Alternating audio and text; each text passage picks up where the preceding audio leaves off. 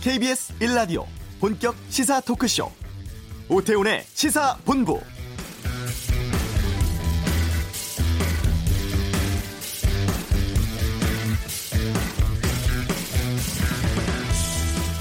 많은 나라의 지지 속에 전쟁의 망령을 대담하고 새로운 평화의 축으로 대체하기 위해 북한과 대화하고 있습니다.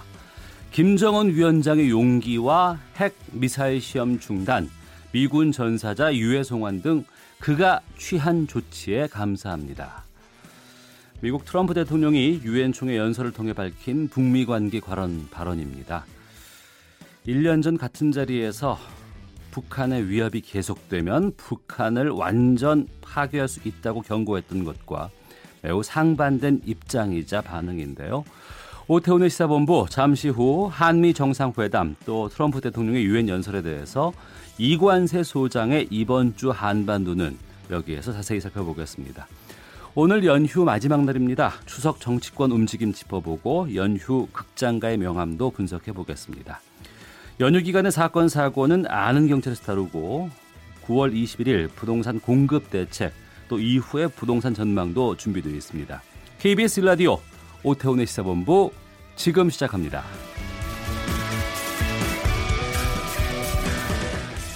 네, 이 시각 가장 핫하고 중요한 뉴스를 정리해드리는 방금 뉴스 시간입니다. 오늘 김규아 기자 대신에 금요일 코너 와치독의 고정 패널이시죠. 정상근 전 미디어오늘 기자와 함께하겠습니다. 어서 오십시오. 네, 안녕하십니까. 추석은 잘 보내셨습니까? 네, 잘 보내고 왔습니다. 예. 네. 아들이 이번에 첫 추석 맞았죠? 네, 그렇죠. 아직은 아무것도 모를 때지만 그렇습니다. 뭐 저희 부모님도 처음으로 이제 손주가 있는 추석을 음. 보내셔서 네. 네, 하루 종일 손주에게 눈을 떼지 못하시고 음. 계속 이렇게 보고 있었습니다. 예, 그런 아들을 놔두고 지금 바로 생방에 지금 오셨는데. 네.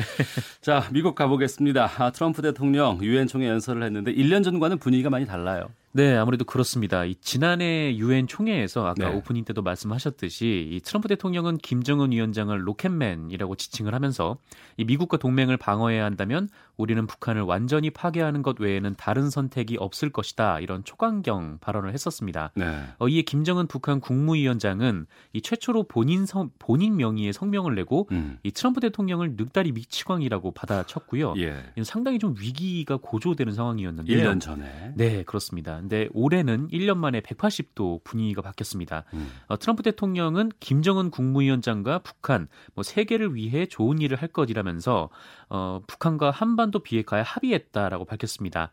어, 아울러 김정은 위원장의 용기와 조치에 감사하다라고까지 말했는데요. 어, 트럼프 대통령은 6.12 싱가포르 회담을 전후로 이 북한의 핵미사일 중단, 장기 억류 미국인 석방, 6.25 전쟁 미군 전사자 유해 송환 등이 이뤄졌다라면서 네. 어, 우리는 여러분이 아는 이상으로 북한과 훨씬 잘 지낸다. 어. 네, 이렇게 밝혔습니다. 다만 이 북한이 취할 조치들이 남아 있고 이 비핵화 때까지 제재는 유지될 것이다라면서 이 제재는 쉽게 풀지 않을 방침임을 밝혔습니다. 네. 그리고 문재인 대통령이 폭스뉴스와 이제 인터뷰를 했는데 이 내용을 좀 소개해 주세요. 네, 이 폭스뉴스는 현재 미국인이 가장 많이 보는 케이블 뉴스 채널이라고 네. 하는데 상당히 좀 보수적인 채널로 알려져 있습니다. 음. 네, 그만큼 보수층이 많이 보는 채널이라는 의미겠죠. 어, 그리고 특히 이 트럼프 대통령의 지지층들도 많이 보는 채널이라고 합니다. 네. 어, 이 채널과 인터뷰하는 한국 대통령은 문재인 대통령이 처음이라고 하는데요. 이 문재인 대통령은 공개된 이 번 인터뷰에서 이번 비핵화 상황은 이 과거 육자 회담 등 이 실무진들이 협상했을 때와는 달리 이 정상 간의 합의가 직접 이루어졌기 때문에 이 비핵화 전망을 밝게 내다봤습니다. 어, 아울러 김정은 위원장이 말하는 완전한 비핵화라는 것은 미국이 요구하는 CVID 와 같은 개념이라면서 이 미국의 상응 조치가 있다면 북한이 영변 핵기지 폐기 등 추가적 핵 폐기 조치를 이행하기로 약속했다. 이렇게 밝히기도 했습니다. 네. 관심 가는 대목은 바로 이 상응 조치와 관련된 부분인데요. 예. 이 문재인 대통령은 그동안 이 북한이 비핵화 조치를 취할 경우에 이 미국이 상응 조치를 해야 한다라고 강조를 하긴 했습니다만 예. 그게 무엇인지 이 어. 종전 선언 빼고는 별로 이게 딱 떠오르는 게 없는 네, 그런 상황이었습니다. 그러니까 미국이 북한에게 해줄 거 아니에요, 이게? 네, 네. 근데 이제 종전 선언은 많이 얘기가 나왔는데 뭐 음. 뭐그 외의 거는 별로 얘기가 나오지 않았었죠. 어, 그런데 이번에는 직접 문재인 대통령이 관련 조치에 대해서 언급을 한 것인데요. 네. 어, 그것은 알려진 종전 선언을 제외하고도 음. 뭐 인도적 지원, 뭐 예술 공연단, 교류, 뭐 상호 연락사무소 설치, 뭐 경제 시찰단 교환 방문 등이었습니다. 그러니까 뭐 북미 간 긴장 해소 그리고 전쟁 위협을 없애는 조치들이 이루어진다면 뭐 비핵화의 속도가 더 빨라질 수 있다라는 뜻으로 좀 풀이가 되고 있고요. 네. 아울러 문재인 대통령은 제재를 완화하더라도 이 북한이 약속을 어길 경우에 이 제재를 다시 강화하면 그만이다 이렇게 음. 덧붙이기도 했습니다. 그 이번 인터뷰에서 좀 인상 깊었던 것이 남북 화해 움직임에 비판을 가하는 측에 대해서 문재인 네네. 대통령의 발언이 나왔어요. 네, 그렇습니다. 이 평소에 문재인 대통령의 화법과는 조금 달라서 눈에 띄었는데요. 이 문재인 대통령은 이 북한과의 어떤 관계 개선이나 이 통일을 지향하는 것은 역대 어느 정부나 똑같다라면서 이 북한과 평화 통일을 이루어야 한다는 것은 우리의 헌법에 규정되어 있는 대통령의 책무다라고 음. 말했습니다. 어, 그러면서 이 문재인 대통령이 통일을 위해서 북한 편을 들고 있다라는 식으로 비난했던 것에 대해서 이 폭스뉴스가 질문을 던졌거든요. 네. 근데 이에 대해서 문재인 대통령이 이 과거 정부 시절에는 통일이 이루어진다면 그것은 그야말로 대박이고 이 한국 경제에 엄청난 기회가 될 것이라고 선전했던 바로 그 사람들이 그런 얘기를 하고 있다라는 음. 식으로 재비판을 하기도 했습니다. 네. 그리고 이제 그 한일 위안부 합의 결과로 만들어진 화해 치유 재단에 대한 논의가 한일 정상회의에 나왔어요. 네, 오늘 새벽 뉴욕에서 열린 한일 정상회담이 있었는데 네. 이 문재인 대통령은 아베 신조 일본 총리에게 어, 이른바 화해 치유 재단을 해산할 뜻을 전했습니다. 네, 문재인 대통령은 그 위안부 피해 할머니와 이 국민의 반대로 이 화해 치유 재단이 정상적 기능을 못하고 고사할 수밖에 없는 상황이다. 음. 라면서 지혜롭게 매듭지을 필요가 있다라고 말했는데요. 이 화해치유재단은 이 지난 2015년 12월 이 박근혜 정부가 체결한 한일 위안부 합의에 따라서 그 일본 정부의 출연금 10억 엔으로 설립된 재단입니다. 그렇습니다. 예, 당시 박근혜 정부는 그 일본군 성노예 문제를 일본의 10억 엔 출연으로 이 최종적으로 불가역적으로 종결되었다 이렇게 선포를 해버려서 음. 이 피해 할머님들은 물론이고 그 우리 국민분들께 많은 지탄을 받았는데요. 어, 이에 문재인 정부가 올해 초에 이 관련 내용을 검토한 결과 이 외교 협 상으로 도출된 합의를 파기는 하지 않되 네. 실질적으로 합의를 무력화하는 방식을 택했는데 어, 문재인 대통령의 이번 발언도 그 같은 취지에서 이뤄진 것으로 보입니다. 네. 자, 그리고 국내 뉴스 좀 보겠습니다. 포스코가 직원들의 메신저 대화방을 감시하는 등 노조 탄압을 했다는 폭로가 나왔어요. 네, 이 지난주에 이 삼성과 함께 이 무노조 경영의 대명사처럼 불렸던 이 포스코의 노조가 출범을 했습니다. 네. 이게 50년 만에 무노조 경영이 깨진 거라고 하더라고요. 음. 예, 그만큼 뭐 노조 설립이 좀 어렵게 이루어졌는데 이 민주노총 금속노조 산하 조직으로 출범을 했다라고 합니다. 어, 그런데 이 어제 한겨레가 이 추혜선 정의당 의원을 통해서 이 문건을 공개를 했어요. 근데 네. 이 내용을 보면 이 포스코가 이새 노조를 와해시키는 계획을 짠 것으로 보입니다. 음. 이 포스코는 이 노사 문화 그룹이라는 별도의 조직을 만들었는데요. 이 조직의 대책 회의를 열었는데 네. 이 대책 회의에 문건이 입수가 됐고 이 노조가 이 문건을 추혜선 의원 측에 전달을 한 것으로 보입니다. 그래서 이 문건을 보면 이 새노조가 이 노사를 공멸로 이끌 강성노조다 이렇게 규정을 하고요. 그 임원들에게 이런 부정적인 논리를 전파하라 이렇게 지시하도록 나와 있습니다. 네. 어, 그리고 노조의 부정적인 사내 여론을 조성하기 위해서 이 직원의 직원들의 카톡방을 감시해서 음. 이 대응 논리를 개발하기도 했고요. 이 나아가 아홉 명뿐인 기존 노조를 이 단체 교섭권을 가진 노조로 키우기 위해서 뭐 카드비, 활동비 그리고 전임 지원까지 검토한 정황도 드러났습니다. 네. 이게 이루어졌다면 뭐 엄연한 부당 노동 행위다 이런 비판이 나오고 있고요. 어, 이에 대해서 포스코는 일상 업무와 필요 일상 업무상 필요한 내용과 이 정보 수집 차원에서 확보한 자료들로 노조 와해와는 상관없다 이렇게 반박을 했습니다. 네. 어제였습니다. 경기도 시흥의 한 공장에서 이제 불이 났는데 네네. 이게 불을 지를, 지른 것으로 지금 방화로 지금 추정된다면서요? 네, 그렇습니다. 어제 오후 4시 10분께 불이 났는데요. 네. 이 불은 공장과 뭐 그 공장 건물과 인접한 공장 건물로 번져서 총 3개 동에 600여 제곱미터가 소실이 됐습니다. 이 사고로 한 명이 숨졌는데 이 화재 피해를 본 공장 두 곳에 이 기숙사에 있던 그 외국인 근로자 20여 명은 안전하게 대피를 해서 음. 이 추가 피해자가 나오진 않은 상황인데요. 어, 그런데 이게 화재 원인이 말씀하신 대로 방화로 추정이 됩니다. 네. 이 경찰과 소방 당국은 2시간여 만에 진화 작업을 완료하고요. 이 주변 CCTV를 확인해 본 결과 이 누군가 불을 지른 흔적이 발견됐다라고 하는데요. 이 불을 지른 사람은 이 다름 아닌 이 사고로 숨진 30대 중국인 노동자였다고 어. 합니다. 이 CCTV를 보면 이 중국인 노동자는 승용차 트렁크에서 인화 물질로 추정되는 액체를 꺼내서 이 플라스틱이 적재된 야적장 등지에 뿌렸다고 하는데요. 이후 장면에서 이 야적장에서 불길이 일어나고 이 사람의 몸에도 불이 붙었다라는 영상이 나왔다고 합니다. 근데 이 중국인 노동자는 2016년 이 불이 난 공장에 입사를 해서 지난해 10월까지 약 1년 6개월간 일하다 퇴사를 한 사람이라고 아, 하더라고요. 퇴사한 사람이에요? 네네. 어. 어, 불법 체류자는 아니고요. 이 예. 한국 영주권이 있는 합법 체류자였습니다. 어, 그런데 대체 왜 일하던 공장을 그러니까 그것도 퇴사를 하고 1년 가까이 지난 뒤에야 방화를 했는지가 굉장히 좀 미스테리한데 네. 일단 경찰 조사 결과 뭐 임금 체불 같은 좀 갈등은 없었던 것으로 파악이 어. 되고 있고요. 예. 뭐그 외에도 뭐 다른 갈등은 없었다. 뭐 이렇게 잠정 파악이 됐다고는 하는데 음. 어, 하지만 이거는 좀 더 조사를 해봐야 될 부분인 것 같습니다. 네, 알겠습니다. 자, 오늘 정상근 기자 고맙습니다. 네, 고맙습니다. 예, 이 시각 교통 상황 살펴보겠습니다. 윤여을 리포터입니다. 네, 막바지 규경 차량들로 고속도로 상행선 정체 늘고 있습니다. 오늘 정체 구간은 오후 3시에서 4시 사이 가장 길 것으로 보이고요. 저녁 9시 이후 정체 해소될 것으로 예상됩니다.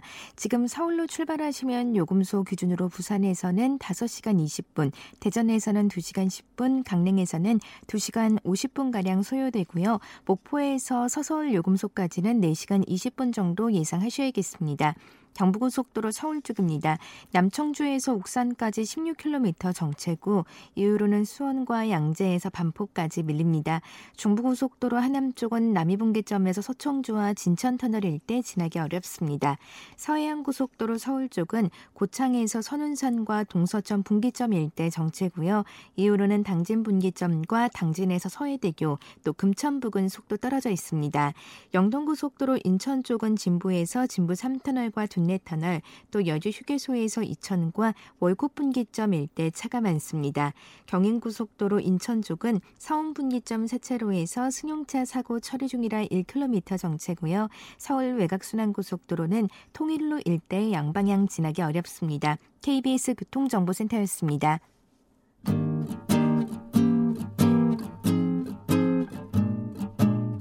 KBS 1라디오 오태훈의 시사본부 여러분의 참여로 더욱 풍성해집니다. 방송에 참여하고 싶으신 분은 문자 9730번으로 의견 보내주세요. 애플리케이션 콩과 마이케이는 무료입니다. 많은 참여 부탁드려요.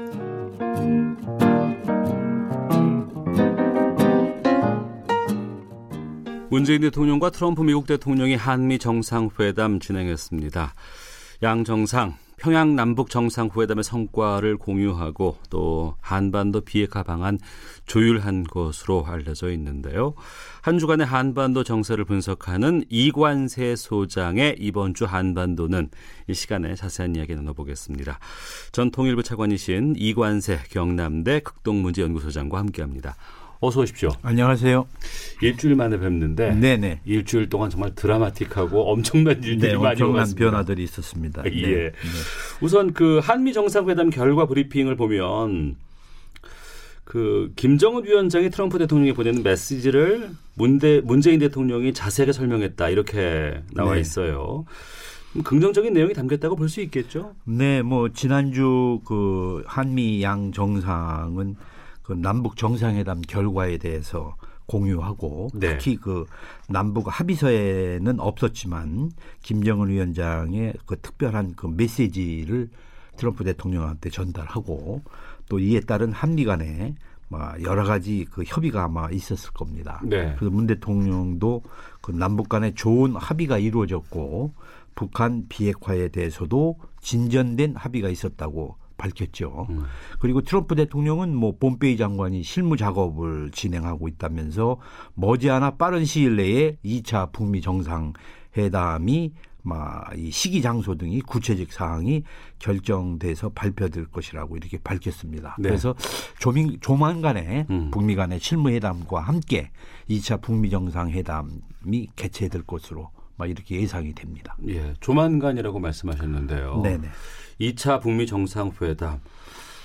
언제 어디서 열릴 것으로 전망하세요? 네, 그 뭐 하여간 조만간이라고는 하지만 2차 북미 정상이 회담이 개최되기 위해서는 예. 우선 그 폼페이 장관과 이용호 회상이 유엔에서 만나서 협의가 우선 이루어질 거고요. 예.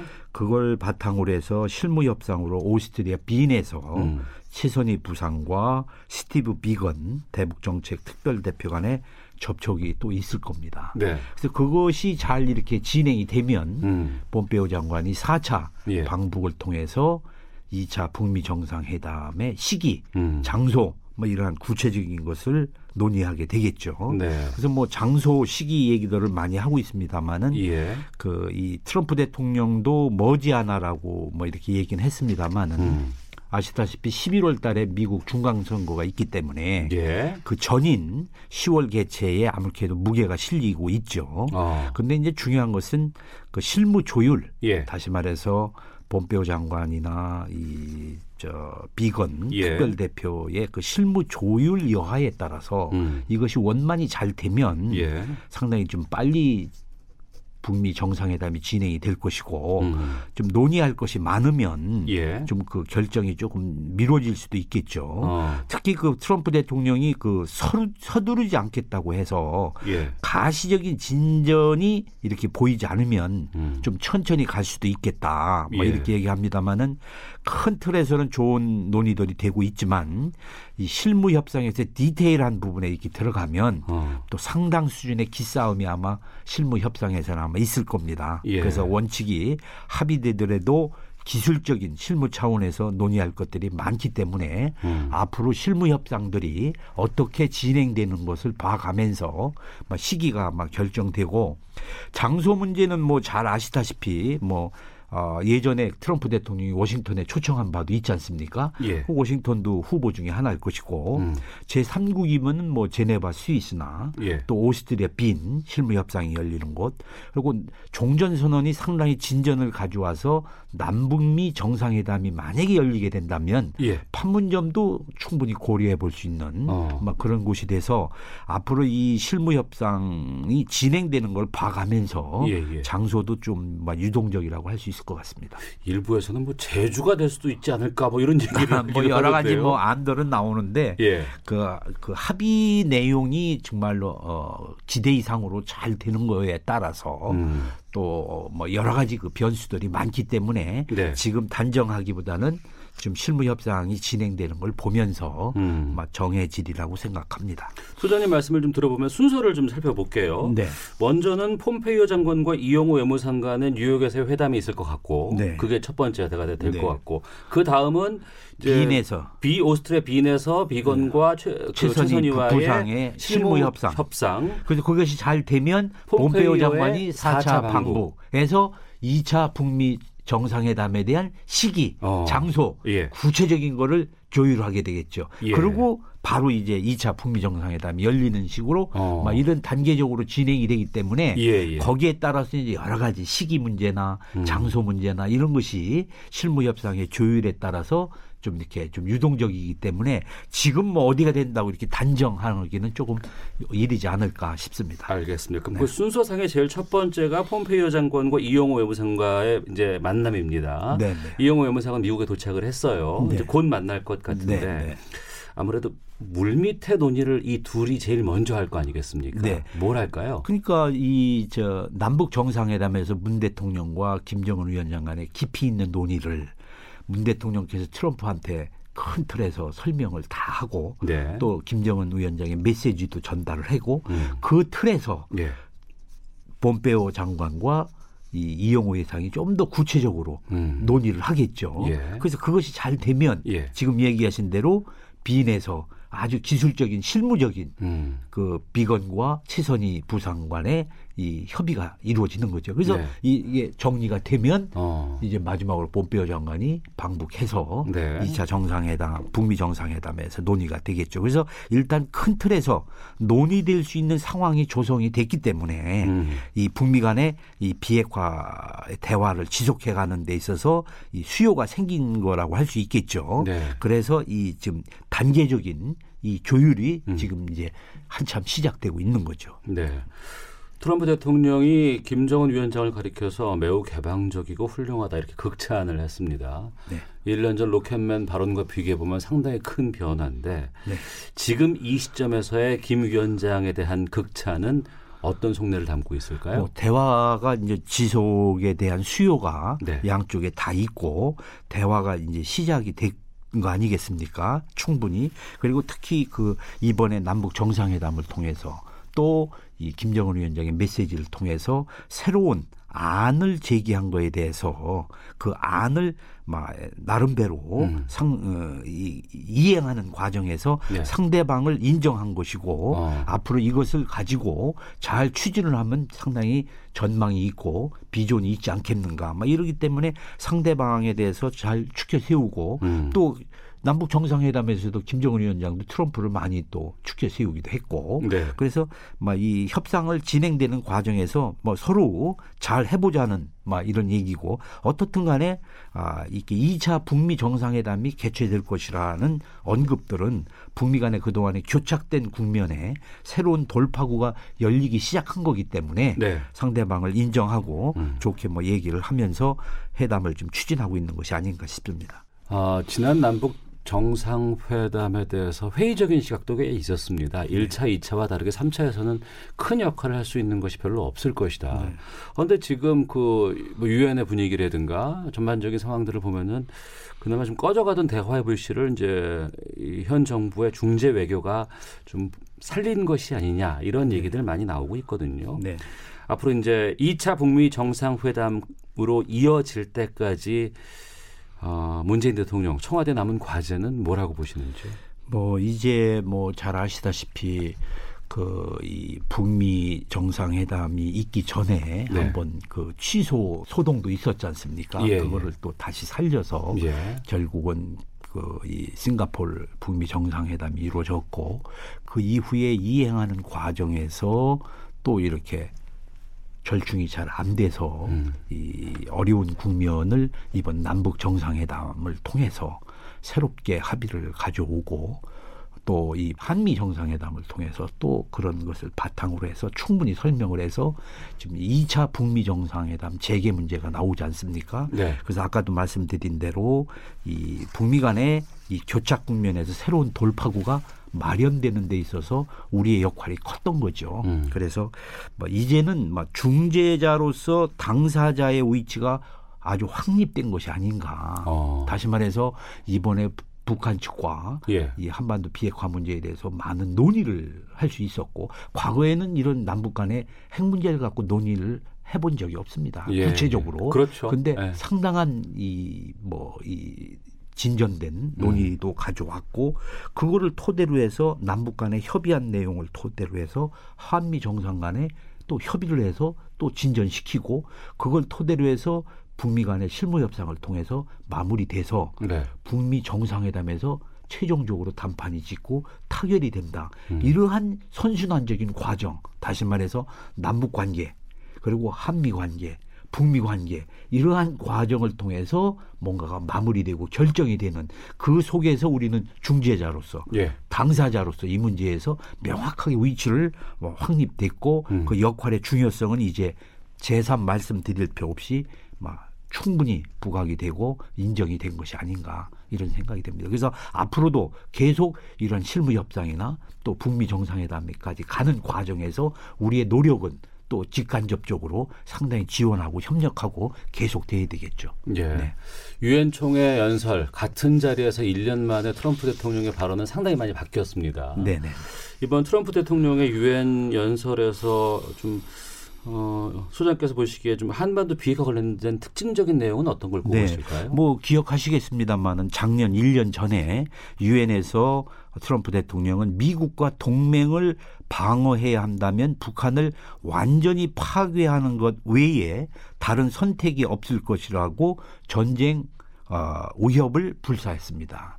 근데 금년도 유엔 총회에서 그 연설 내용은 좀 완전히 그 바뀌어서 그 전쟁의 망령을 대담하고 그 새로운 평화의 축으로 대체하기 위해 북한과 대화하고 있다고 이렇게 밝혔습니다. 네. 그러면서 북핵 문제의 평화적 해결 의지를 분명히 한 것이죠. 아주 음. 그 전쟁 위협, 전쟁 그 위협 불사에서 정말 평화적으로 문제를 해결하겠다. 그러면서도 제재는 비핵화가 일어날 때까지 계속 시행될 것이다 하면서 대화와 압박의 병행을 고수하고 있다는 입장을 밝혔습니다. 네. 네. 어. 그리고 마지막으로 이 질문 드려볼게요. 2021년 그 트럼프 대통령의 임기 때까지 북한은 비핵화의 그 시한을 지금 정해 준 거 아니겠습니까? 네. 네. 그리고 폭스뉴스와의 문재인 대통령의 인터뷰에서도 연내 종전 선언도 가능할 수 있지 않을까라고 말씀을 하셨어요. 네.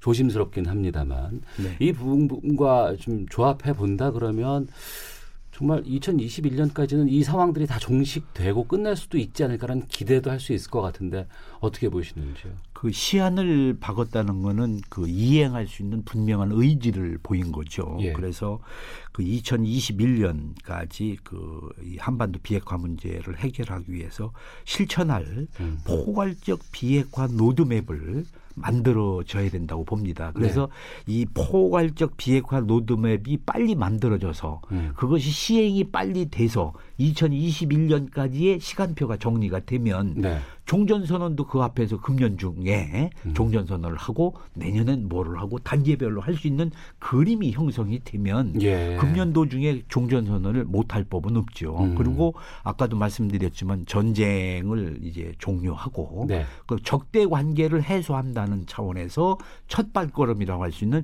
종전선언이 이루어지고 음. 또 북한도 거기에 상응한 비핵화를 위한 뭐 폐기 조치들이라든가 여러 가지 신고 검증 사찰 이러한 조치들이 단계별로 진행이 된다면 네. 그런 로드맵을 우선 마련, 마련하는 게 어. 한미 북 이 삼자 간에 굉장히 중요한 문제라고 봅니다. 예. 그것이 마련되면 거기에 따라서 단계별로 이행을 해가면 되는 거기 때문에 어. 그래서 이번에 이제 아, 이 비핵화를 위한 실무 협상도 이제 계속 열리지 않겠습니까? 예. 거기서 나름대로 로드맵이 만들어지고 어. 그것을 2차 북미 정상회담에서 담판을 통해서 마무리가 되고 예. 뭐 이렇게 된다면 뭐 금년도에 종전선언이 안 될 것은 없죠. 그리고 북한이 늘 주장하는 게 비핵화할 의지가 충분히 있다, 음. 확실하다. 이번에도 남북 정상회담에서 많이 보여줬지 않습니까? 네. 그러니까 체제 안전 보장에 대한 조치들 여러 가지 종전선언을 비롯해서 이것이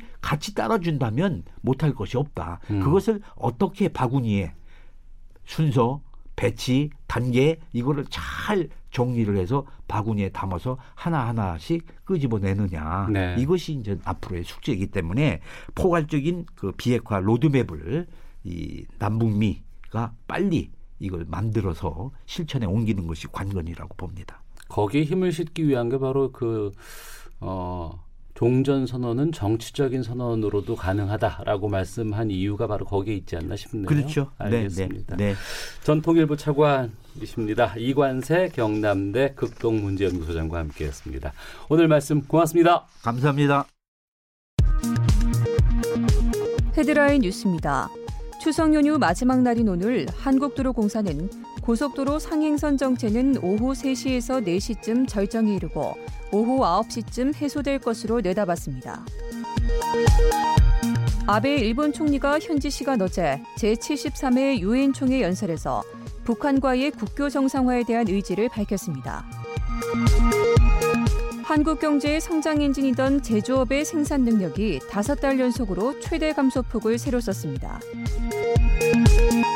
9.13 대책이 나오면서 중단된 시중은행의 유주택자 주택담보대출과 무주택자 고가주택 구입대출이 내일 재개될 전망입니다. 정부가 내놓은 9.13 부동산 대책 이후 부동산 허위 매물 신고가 44% 정도 줄어든 것으로 확인됐습니다. 지금까지 헤드라인 뉴스 정한나였습니다.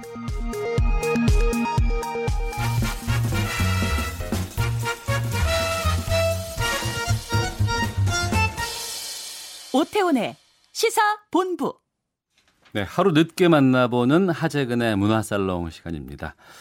추석 맞아서 극장가도 풍성한 상차림 내놓았는데 추석 연휴 영화 대전에서 어떤 영화가 웃음꽃을 피웠는지 문화평론가 하재근 씨와 함께 말씀 나눠보겠습니다. 어서 오십시오. 예, 안녕하세요. 예, 영화 이야기 앞서서 한 가지 소식 좀 짚어보고 가겠습니다. 방탄소년단이 유엔에서 연설했어요. 네. 방탄소년단이 네. 유엔에서 청년 어젠다를 발표하는 행사에 행사장에서 네.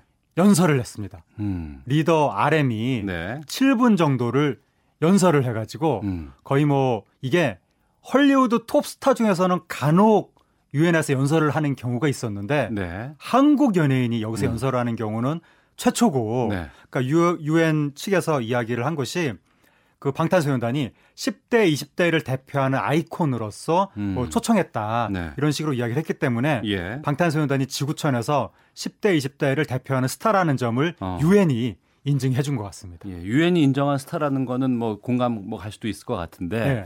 구체적인 초청 이유가 따로 있었어요? 초청 이유는 이게 지금 유엔 그 산하 유니세프에서 네. 그 10대, 20대 청년들을 상대로 이제 캠페인을 하는데 그 캠페인의 지향점하고 음. 방탄소년단의 최근 앨범의 지향점이 같다는 거죠. 아. 예. 그 방탄소년단의 최근 앨범의 지향점이 뭐냐면 Love Myself. 네. 나 자신을 사랑하라. 음. 그래서 그 최근에 방탄소년단이 앨범을 넉 장을 연달아서 냈는데 네. 앨범 넉 장이 그 Love Yourself 너 자신을 사랑하라 시리즈거든요. 다 앨범 네 장의 제목이 음. 다 똑같거든요. 마지막에 기승전결 이렇게 이어지면서 맨 마지막에 나온 게 결 가장 최근에 나온 앨범이 그 앨범에서 커트된 싱글 노래 핵심 그 가사가 당신은 내가 나를 사랑하는 것을 막을 수 없다. 음. 그러니까 누가 나한테 뭐라고 해도 나는 사랑하겠다. 이런 메시지인데 이게 전 세계 10대, 20대 티네이저들한테 굉장한 감동을 주고 있다고 합니다. 어. 그러니까 그 점을 유엔에서도 인정을 해서 이것을 지금 청년상대 캠페인의 얼굴로 방탄소년단을 내세운 것 같습니다. 예. 그 자리에서 이제 영어로 연설을 했던데 영상을 보니까 네. 어떤 내용이었어요?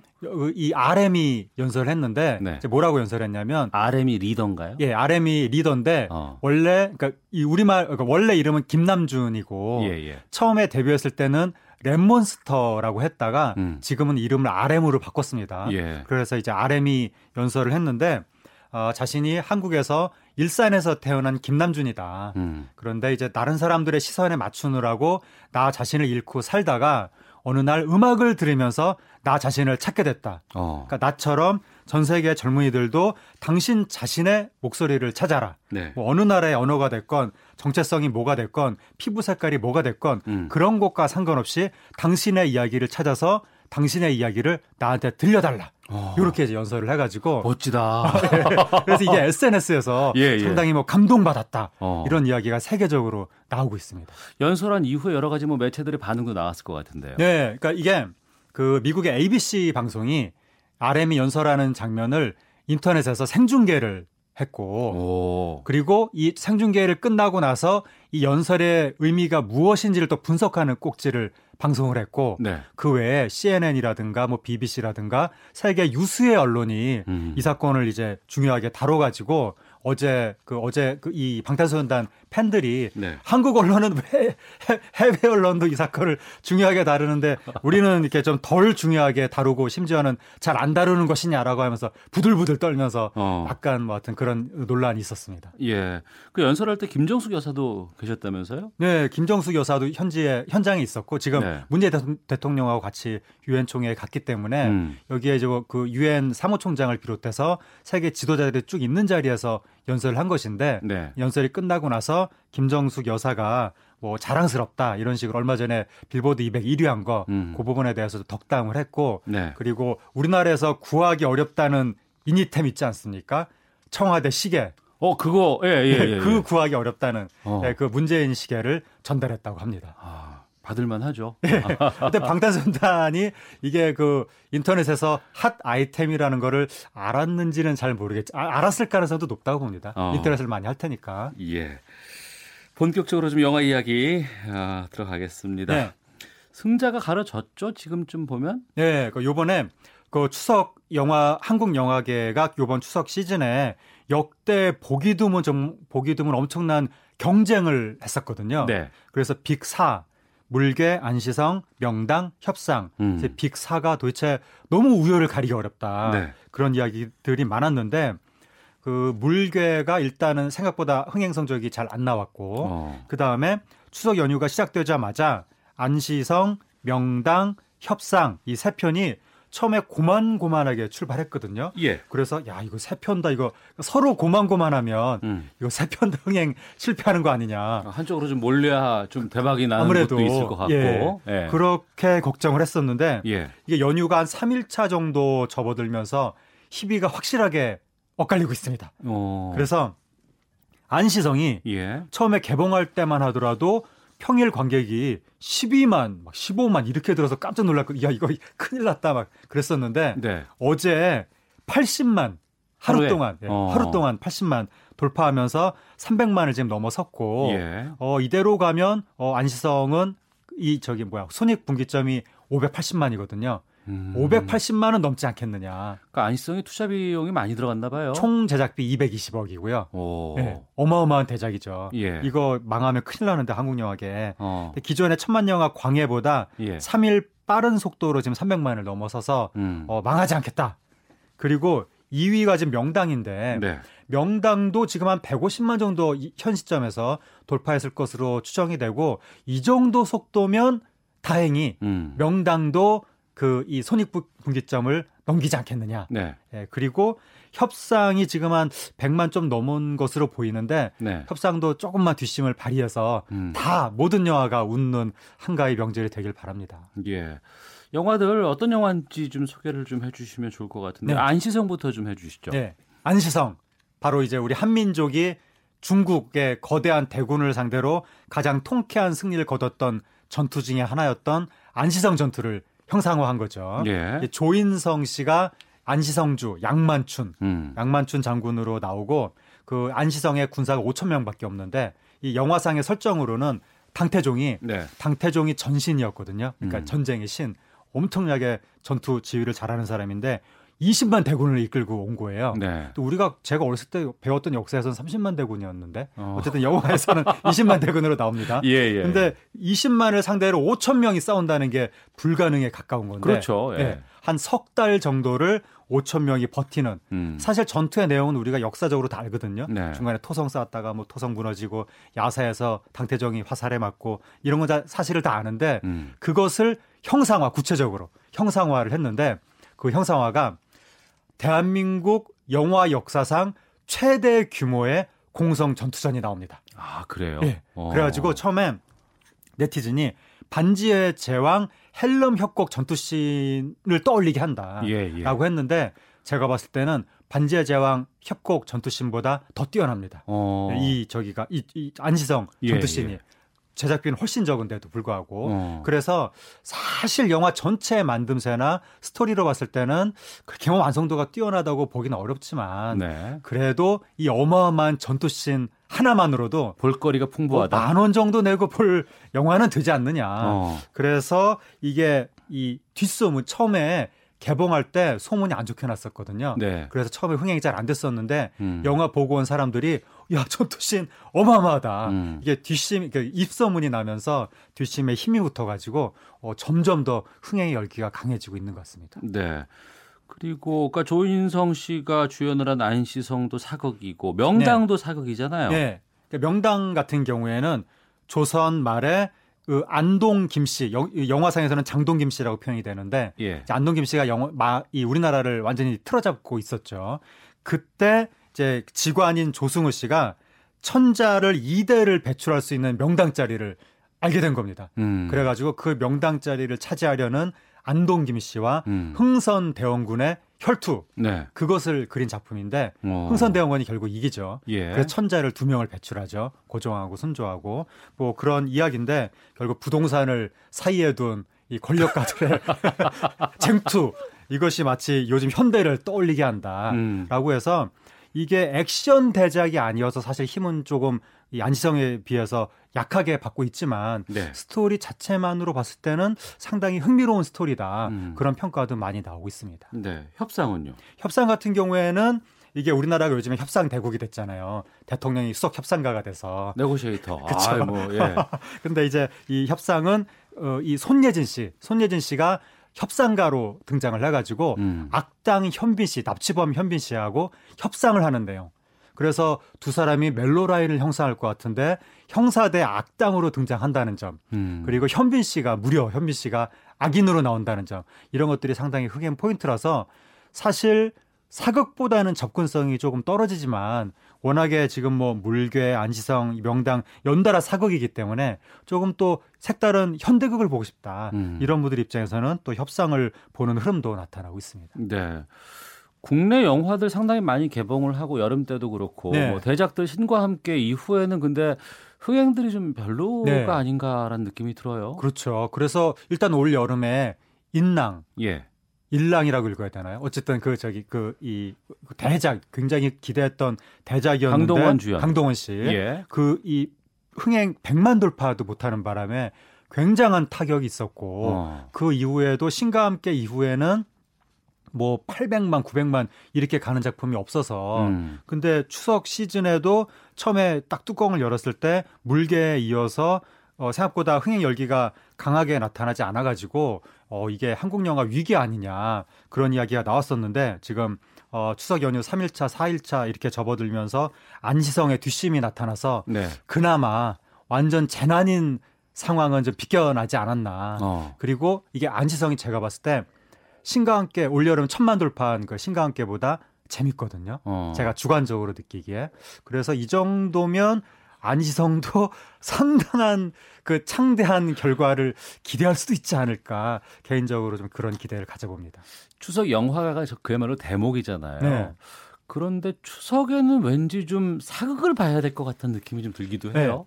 그러니까 원래 이제 우리나라 추석을 과거에 한 20년 정도 성룡이 책임졌었죠. 그랬네요. 네, 그랬던 예, 시절이 예, 있는데 예, 예. 그때는 이제 우리나라 관객들이 외국 영화를 더 우선적으로 보던 시절에 어. 그런데 최근 들어서는 일단 한국 영화를 더 우선적으로 보려고 하게 되고 예. 특히 명절 연휴 때는 음. 그런데 이 명절 기간에는 가족 관객이거든요. 네. 그래서 온 가족이 함께 영화를 보러 가는데 어뭐 요즘 나오는 범죄 영화, 스릴러 이런 거를 보면 너무 잔인해서 음. 온 가족이 함께 보기가 좀 부담스럽고 네. 그리고 뭐 그렇다고 야한 영화를 볼 수도 없고 음.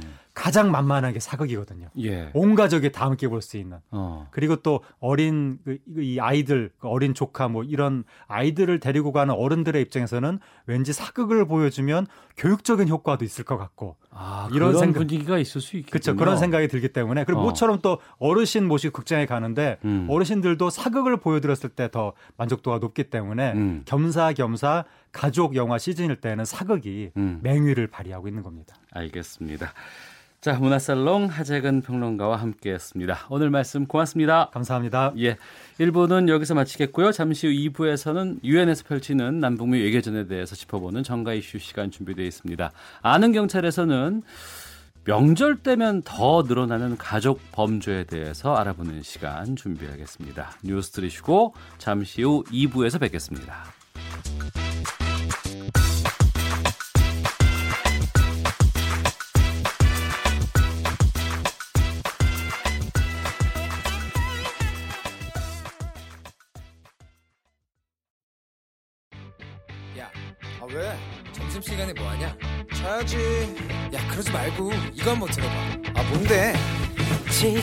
당장 라디오를 켜봐. 나른한 오후 깨울 시사 토크쇼. 모두가 즐길 수 있고 함께하는 시간. 유쾌하고도 신나는 시사 토크쇼. 오태훈의 시사본부. 네, 시사본부 매주 금요일에 주간 정가 이슈를 담당하고 계시는 이승원 평론가와 함께 이번 추석 연휴 정치권의 동향 또 유엔에서 펼쳐지고 있는 남북미 외교전 정리하도록 하겠습니다. 이승원 평론가 어서 오십시오. 네, 안녕하세요. 예. 아, 먼저 자유한국당 이야기부터 좀 나눠볼까 합니다. 네. 인적 쇄신에 본격 착수한다는 뉴스가 있었어요. 이제 사실은 홍준표 대표 체제가 아, 물러난 뒤에 이제 김병준 비대위원장이 왔잖아요. 예. 그래서 이제 그 위원 비, 말 그대로 비상대책위원회니까 네. 음. 그만큼 어떤 비상적인 상황에서 정상적이지 않은 상황에서 뭔가 인적 쇄신이 가장 먼저 좀 일어날 것이다라고 예측을 했었는데 많이들 전망을 그렇게 했었죠. 그랬었죠. 네. 그런데, 해야만 한다. 네. 뭐. 그런데 이제 위원장님이 좀 교수님 같은 그런 스타일로 굉장히 점잖게 당을 이끌긴 했지만 음. 소위 말하는 기대했던 어떤 조치들이 없다 이런 우려 내지 뭐 이런 여러 가지 잡음들이 참 있었는데 당장 내주부터 인적 쇄신에 본격 착수하겠다는 그런 소식이 들려오고 있습니다. 네. 이 당장 다음 달 1일 며칠 안 남았어요. 이 조직 강화 특별위원회를 가동해서요. 전국 253개 당협의 물갈이에 본격적으로 착수한다는 얘기입니다. 음. 한마디로 이제 당협 위원장을 누가 맡고 있느냐, 한마디로 지역을 누가 관할하느냐가 굉장히 중요한 건데 사실 홍준표 대표가 계실 때 이 당협위원장 소위 말하는 이 본인이 좀 원하는 사람들을 그 자리에 앉혀놨었어요. 네. 그래가지고 네. 이제 그 지역에 이제 풀뿌리 조직들이 다 소위 말하는 홍준표 계다 뭐 이런 얘기가 있었는데 다는 아니겠지만 상당수를 그래서 음. 그것을 이제 먼저 소위 말하는 물갈이하는 게 가장 좀 중요하다라는 얘기가 있었는데 결국은 어 다음 달부터 어 이제 가동을 하게 되고요. 이 기준이 중요하잖아요. 근데 뭐 내가 좋아하는 사람 이게 기준이 될 수는 없는 거고 지난 6월 13일 이 지방선거 참패하지 않았습니까? 네. 그래서 이제 당시 선거 결과를 가장 큰 기준으로 삼겠다 음. 이런 기, 이제 기본적인 아웃라인을 좀 밝힌 그런 상황인데요. 구체적인 기준은 뭐 아무래도 다음 달에 좀 나오지 않을까 싶, 습니다 네. 예. 많은 사람들이 이게 예상했던 것은 친박계 좀 물을 빼겠다 뭐 이런 네. 분위기가 있지 않을까 싶은데 지금 음. 이제 나오는 거는 당협위원장 출신들 이쪽을 좀 정리를 먼저 하는 것 같은데 음. 자유한국당의 세대 교체가 가능합니까? 어때요?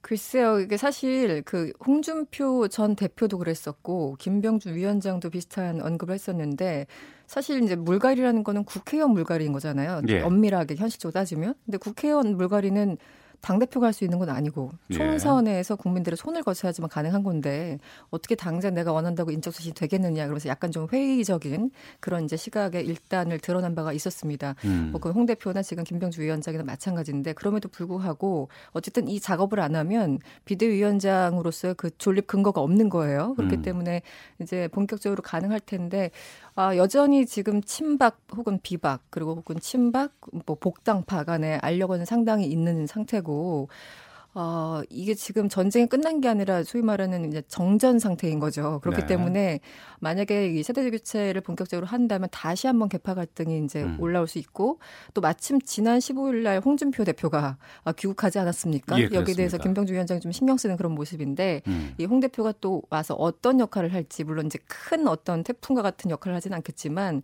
여러 가지 잡음이 날 가능성이 굉장히 많기 때문에 또 홍 대표의 어떤 그 귀국 이것이 또 어떤 영향을 미칠지 여러 가지 변수들이 있습니다. 있습니다만 어쨌든 싸움은 예고돼 있다 이렇게 음. 볼수 있을 것 같습니다. 네. 예.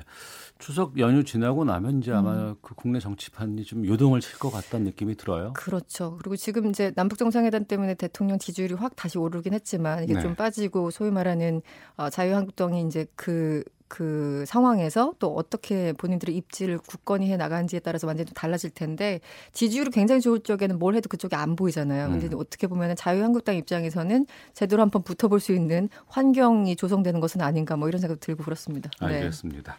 자 이번엔 뉴욕으로 좀 가보겠습니다. 아, 유엔 총회에서 세계적인 관심이 지금 쏠려 있습니다. 음.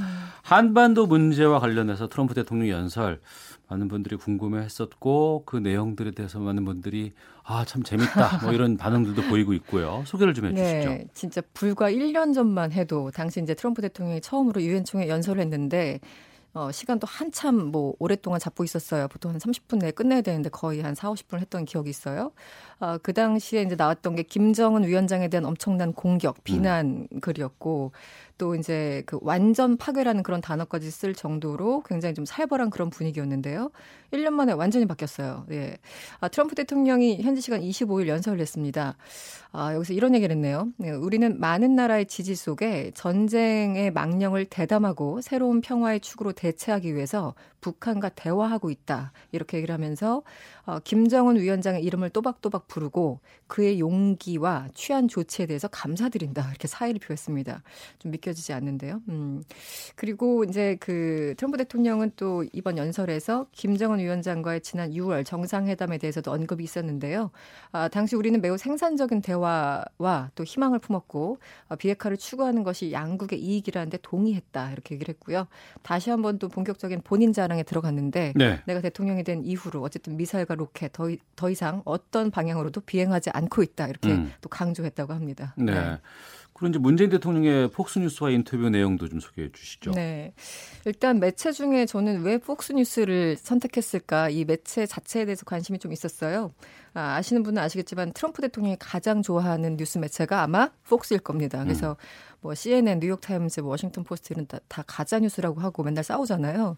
근데 이제 아침에 딱 눈 뜨면 하는 게 트위터를 하는 거 혹은 폭스 뉴스를 틀어놓고 경청하는 거 뭐 이 두 가지라고 하는 네. 예, 얘기들이 있는데 그래서 그랬는지 그 우리 대통령도 폭스 뉴스 인, 폭스 뉴스와 인터뷰를 잡은 거예요. 저는 이게 영리한 판단이라고 일단 형식상 생각을 하고요. 아, 대통령의 폭스뉴스와 이제 그 인터뷰한 내용의 핵심은 역시 비핵화 그리고 음. 종전 선언 이 부분입니다. 네.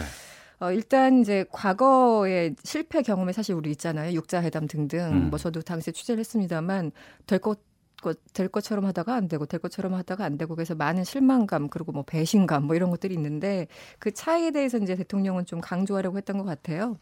아, 문 대통령은 이런 얘기를 했네요. 이 과거 합의 같은 경우는 육자 회담과 같은 실무 차원이기 때문에 언제든지 쉽게 깨질 수 있는 그런 구조였지만 네. 이번에는 사상 최초로 이 북미 지도자가 직접 만났기 때문에 책임감 그리고 구속력이 다르다고 생각한다. 그만큼 어. 이제 의미 부여를 했고요.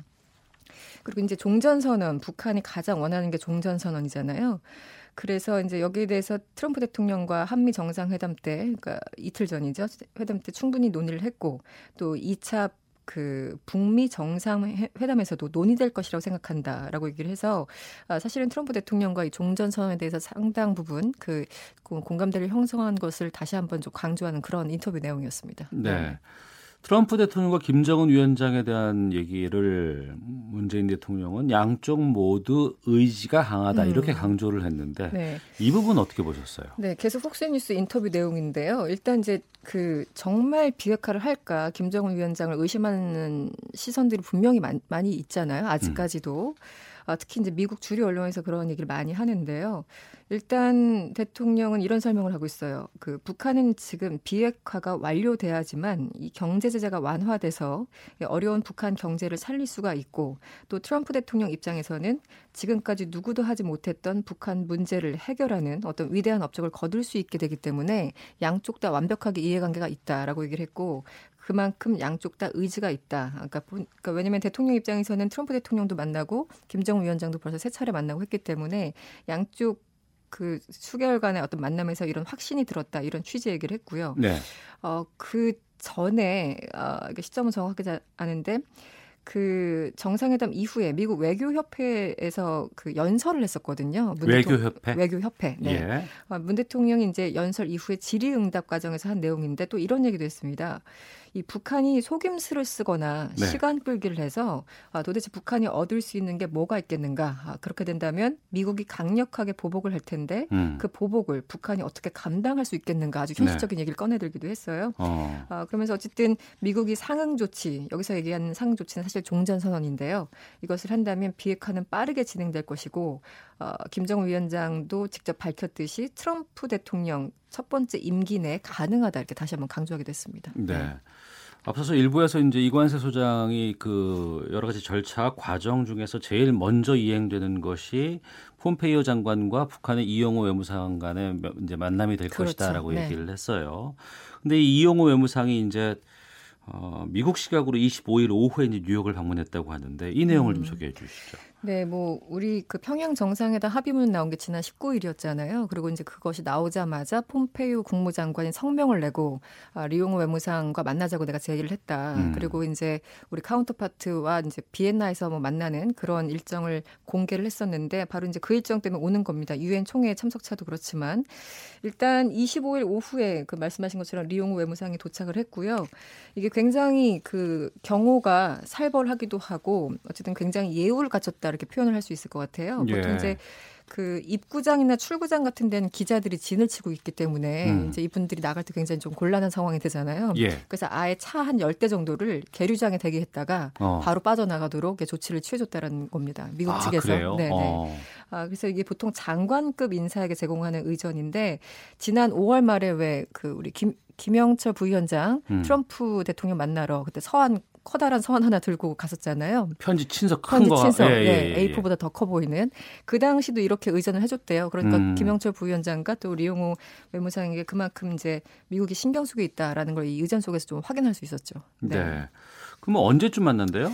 일단 29일에 리용 외무상 같은 경우는 유엔 총회 일반 토의에서 연설할 예정이기 때문에 좀 일찍 온 감이 있어요. 4일 앞두고 왔으니까. 그러네요. 그래서 예, 그 예. 전에 아무래도 폼페이오 그 장관과 회동을 하지 않을까 아직 날짜는 확정되지는 않았는데요. 어. 그래서 이제 두 분이 만나는 거는 뭐 예정돼 있는 거고 날짜만 이제 공개되면 될 텐데 어, 아무래도 이제 그 폼페이오 장관 그리고 리용 외무상이 만나서 실질적으로 북미 간에 어떤 대화가 이루어지는지에 따라서 29일 외무상이 할 어떤 그 연설의 톤이 정해지지 않을까. 음. 왜냐면은 뭐 별로 원하는 그런 어떤 내용들이 나오지 않다, 않는다면 네. 좀 비난 쪽의 어떤 얘기도 가능하겠지만 지금 분위기로는 그렇지 않을 것이다라는 그런 예측이 높은 그런 상황입니다. 예. 네.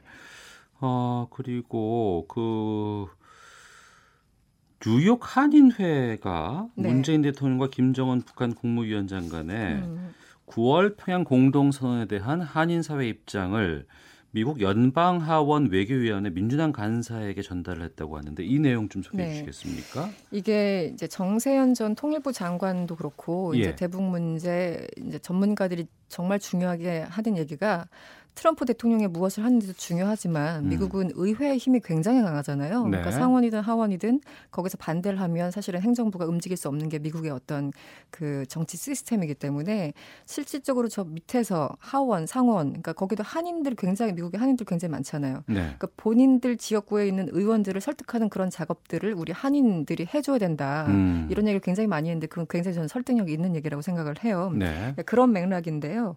뉴욕 한인회에 따르면 김민 전 회장이 지난 24일 이 엥겔 의원에게 그 이제 여기에 대해서 공동선언에 대해서 한인 사회 입장을 전달했다고 합니다. 한마디로 음. 어, 비핵화 그리고 항구적인 평화를 위해서 굉장히 좀 중요하다. 초당적으로 도와달라 이런 내용이었는데 네. 이 엥겔 의원이 중요한 것이 하원에서 민주당 측 그 외교위원회 간사를 맡고 있어요. 어. 그리고 차기에 이제 하원 그 외교위원장으로 거론되는 사람이기 때문에 음. 우리로 치면 이제 그 우리도 상임위 있잖아요. 그 네. 그 외교위원회 위원장처럼 굉장히 중요한 역할을 하시는 분이에요. 어. 아, 그래서 이제 이분한테 이렇게 우리 입장을 전달했다는 거는 굉장히 정치적으로 유의미한 행위가 아닌가라는 생각이 들고 예. 엥겔 의원도 여기에 대해서 호응을 했어요. 어, 한인들의 의사를 충분히 반영해서 이 트럼프 대통령의 북미 정책에 이 초당적 지지 의사를 밝히겠다 이렇게 음. 말한 것으로 전해지고 있습니다. 네. 네. 트럼프 대통령이 공화당이고 민주당 쪽에서는 트럼프 대통령이 북미 정책에 대해서 맞듣지 않게 생각하는 분들이 많이 있잖아요. 그렇죠. 근데 네. 그 부분에 대해서 좀 우리 통일이라든가 남북 관계의 변화에 대해서 우리 교민 사회까지도 이렇게 나선다는 게참 네. 의미가 네. 있지 않나 싶, 네요 그렇죠. 이거를 출발점으로 해서 조금 더 본격적으로 많이 그 한인 분들이 나서 준다면 음. 조금 더 의회를 통해서 이제 그 어떤 동력을 확보할 수 있다. 뭐 이런 음. 생각이 듭니다. 네. 예, 참. 트럼프 대통령 위해서 우리가 이렇게까지 일을 지금 하고 그러니까요. 지금 게. 1년 전만 해도 트럼프 대통령 탄핵 안 당하나 뭐 이런 얘기하고 있었는데 갑자기 막 모든 사람들이 상전 벽해 됐습니다. 네. 자 그리고 이제 일본 아베 신조 총리 김정은 위원장과 마주 보겠다 만나보겠다 이렇게 밝히면서 손길 내밀었다고요? 그렇습니다. 어쨌든 지금 그뭐 아베 신조 총리를 향해서 일본 국내 언론들이 그들 표현대로 뭐 모기장 밖으로 쫓겨났다 이런 표현 참 많이 썼잖아요. 음. 이게 주요국들은 다 뭐 러시아, 중국은 물론이고 트럼프 대통령마저 이 북한과 이렇게 이제 본격적인 대화를 하고 있는데 네. 그 아베 신조 총리 같은 경우는 굉장히 좀 삐딱하게 서 있었던 것도 사실이고 이제 뒤늦게 어, 김정은 위원장과 만, 만나겠다 이런 얘기를 했어요. 근데 여기에 대해서 워싱턴 포스트가 지난 23일 이제 보도를 했는데 어, 이런 얘기를 했습니다. 그 아베 총리가 거듭 김 위원장을 만나겠다는 결심을 밝혔고 또 북한과 상호 불신의 껍데기를 깨겠다 이렇게 표명을 해왔지만 네. 아직은 곧 일어날 듯한 일이 아무것도 없다 한마디로 음. 진전이 전혀 없다 그러면서 너무 외교적으로 시동을 늦게 건 것은 아닌가 이렇게 좀 지적을 하고 있습니다. 네. 네. 북한이 바라보는 일본은 또 우리가 바라보는 일본과 또 다르잖아요. 완전 다르죠 또. 어. 네. 워낙에 또 강한 또 분위기가 음. 있기 때문에 만남이 좀 쉽지 않지 않을까 싶기도 한데. 그러니까 그 사실은 아베 총리가 이번에도 삼선 연임에 되긴 됐지만 그 동안 했던 주요 어떤 포인트가 음. 북한의 위협을 강조하면서 본인의 표를 득표하는 그런 전략을 많이 썼잖아요. 그렇죠. 그러니까 한마디로 예. 북한 장사를 많이 했던 거죠. 음. 이제 그런 상황에서 계속 그 어떤 표를 얻고 지지를 얻다가 이번에는 또 그렇게 되는 상황은 아니었지만 어쨌든 이제 3연임에 어, 됐고 어, 전반적으로 한반도 정세가 다 대화 분위기로 가고 비핵화로 가고 있는데 혼자만 그 소외되는 그런 상황은 아마 스스로 받아들이지 못할 겁니다. 그래서 아마 조만간 또 북일 정상회담 얘기가 계속 나오지 않을까라는 생각이 듭니다. 예. 네. 김정은 위원장을 만나고자 하는 세계 각국의 정상이 너무 많아요. 네, 순서를 많이 좀 정해야 될것 네, 같습니다. 인기민이 됐어요. 네. 예. 자, 지금까지 시사평론가 이승원 씨와 함께했습니다. 오늘 말씀 고맙습니다. 네, 고맙습니다. 헤드라인 뉴스입니다. 문재인 대통령이 한일 정상회담에서 아베 일본 총리에게 위안부 합의에 따라 설립됐던 화해 치유재단의 해산을 사실상 통보했습니다. 지난해 정부가 추진한 청년 일자리 사업에 참여한 인원 4명 가운데 1명은 청년이 아닌 것으로 나타났습니다. 서울시가 주택 공급 확대를 위해 매입 임대주택을 두 배 늘리는 방안을 추진합니다. 서울시는 매입 임대주택 규모를 내년부터 연간 2,500호에서 5,000호로 확대하는 방안을 추진하고 있다고 밝혔습니다. 위암, 대장암 등 한국인이 많이 걸리는 5대암을 조기에 발견하기 위해 정부가 국가 암검진 사업을 하고 있지만 검진율은 50%에 미치지 못하는 것으로 나타났습니다. 킨타나 유엔 북한인권 특별보고관이 최근 한국 정부가 탈북 북한 식당 종업원들의 여권을 발급한 데 대해 환영의 뜻을 밝혔습니다. 올해 추석 당일 고속도로 통행량이 역대 최다를 기록했습니다. 한국도로공사에 따르면 추석인 지난 24일 하루 고속도로 이용 차량은 607만 대로 잠정 집계돼 최다 기록이었던 지난해 추석 당일 588만 대를 뛰어넘었습니다. 지금까지 헤드라인 뉴스 정한나였습니다. 이어서 기상청의 강혜종 씨 연결합니다. 네, 먼저 미세먼지 정보입니다. 서울은 미세먼지 농도가 현재 1세제곱미터당 6마이크로그램이고 경기와 대전 10마이크로그램입니다. 좋음 단계를 보이는 곳이 대부분입니다. 경남 지역도 20마이크로그램을 보이는 등 전 권역이 대기확산이 원활해 공기의 질이 오늘 좋고요. 오존 농도도 오늘 보통 단계로 대기 환경이 매우 양호하겠습니다. 현재 구름 많은 곳도 덜어 있는데요. 점차 맑아지겠습니다. 내륙에는 바람이 약간 불겠고요. 문제가 해안 지방과 제주도에 바람이 매우 강하다는 겁니다. 해상교통과 항공교통에 오늘 각별히 유의하셔야겠는데요. 남해와 동해남부 해상, 제주 해상의 파도가 높습니다. 현재 이들 해역에는 풍랑특보 발효 중으로 물결이 모레까지 3에서 5m 정도로 높게 일겠습니다. 오늘 낮 최고 기온 서울 24도, 전국적으로 20도에서 25도 수준이 되겠습니다. 내일은 아침 기온이 더 내려가면서 일교차가 오늘보다 크게 벌어지겠습니다. 내일 서울의 아침 기온 13도 등 8도에서 17도, 낮 최고 기온 서울 24도 등으로 낮 기온은 오늘과 비슷하겠습니다. 내일까지 영동 지방으로는 5에서 20mm의 비가 내리겠습니다. 이외에도 동풍 때문에 경북 동해안과 제주도도 비가 가끔 내릴 가능성이 있습니다. 지금 서울의 기온 은 22.6도입니다. 지금까지 날씨 정보였고요. 다음은 이 시각 교통 상황 알아보겠습니다. KBS 교통정보센터의 윤여은 씨입니다. 네, 고속도로에서는 사고가 잇따르고 있습니다. 서해안 고속도로 서울 쪽 고창 1차로에서 사고 처리 중이라 3km 구간에서 여파받고 있고요. 이후로는 당진에서 서해대교와 일찍 분기점에서 금천까지 밀립니다. 경부고속도로 부산 쪽은 양재 5차로에서 사고 처리 중이라 1km 정체입니다. 반대 서울 쪽은 남청주에서 옥산까지 16km, 또 수원과 양재에서 반포까지 밀립니다. 서울 외곽 순환고속도로 판교에서 일산 쪽은 수리 터널에서 송내와 김포에서 자유로까지 밀리는 가운데 장수 갓길에서는 승용차 사고 처리 중이고요. 통일로는 양방향에서 정체입니다. 영동고속도로 인천 쪽은 면원에서 둔내 터널과 여주 휴게소에서 이천 또 월곡 분기점 정체고요. 서울 양양 고속도로 서울 쪽은 남춘천에서 강촌까지 10km가량 밀립니다. 상주 영천 고속도로 상주 쪽은 군위분기점 부근 1차로에서 승용차 사고 처리 중이라 주의가 필요해 보입니다. KBS 교통 정보센터였습니다.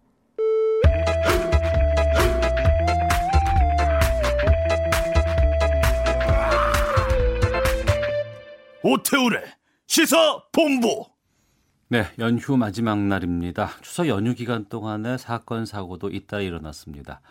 또 눈에 띄는 것은 가족 간의 싸움 관련된 사고들, 사건들 많이 있는 것인데요. 아는 경찰 고정 패널이십니다. 전 서울경찰청 범죄심리 분석과지신 배상원 프로파일러와 함께 추석 사건 사고 짚어보겠습니다. 어서 오십시오. 안녕하세요. 예. 배상원입니다. 이 추석 연휴 이럴 때 경찰분들 뭐 출동이 더 많이 는다면서요? 예, 그러니까 말하자면은 조금 형제간에 네. 또 부모 자식 간의 그 말다툼 사소한 거 그러다가 음. 이제 폭력이 발생하고 네. 그래서 112 신고까지 되는 음. 그래서 이제 그런 류의 사건 사고들이 많이 출동하게 됩니다. 예. 아, 예전부터 계속 하는 말이 있잖아요. 뭐 더도 말고 덜도 말고 한가위만 같아라. 근데 한가위 때도 경찰 출동도 많아지고 음. 사고도 많고 좀 그런 것 같습니다.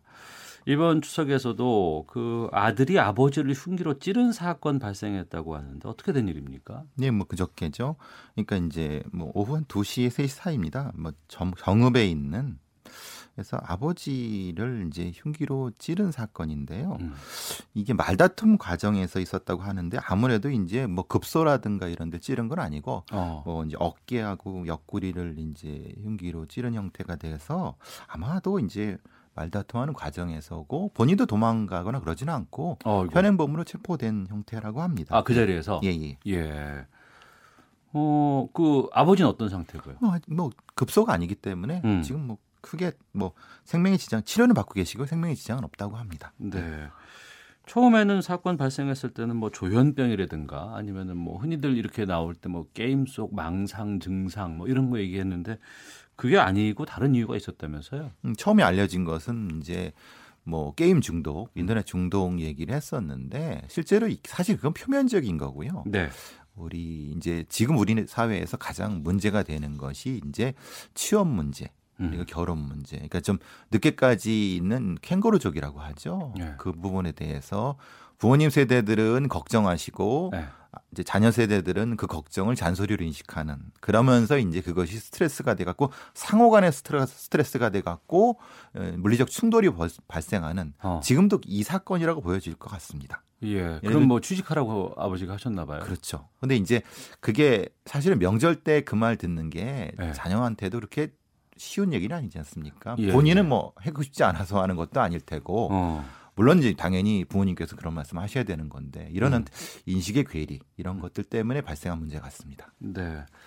그 추석 때만 되면 꼭 나오는 말이 이런 거예요. 뭐 기사도 보면은 항상 똑같이 나오는 게 추석 때 하지 말아야 할 덕담 몇 가지 뭐 이런 거 하고 추석 끝나고서 남은 음식 처리하기 뭐 이런 기사들 많이 나오고 다들 이러곤 하는데 그 20, 30대 입장에서는 뭐 가장 듣기 싫은 말이 결혼하라, 뭐 취업해라, 너 언제 취업하냐, 뭐 이런 거라고 하는데 어, 배 교수께서는 추석 때 어른들께 뭐 어떤 말씀 가장 듣기 싫으세요? 음, 뭐 기본적으로 이제 뭐 이, 그런 거죠.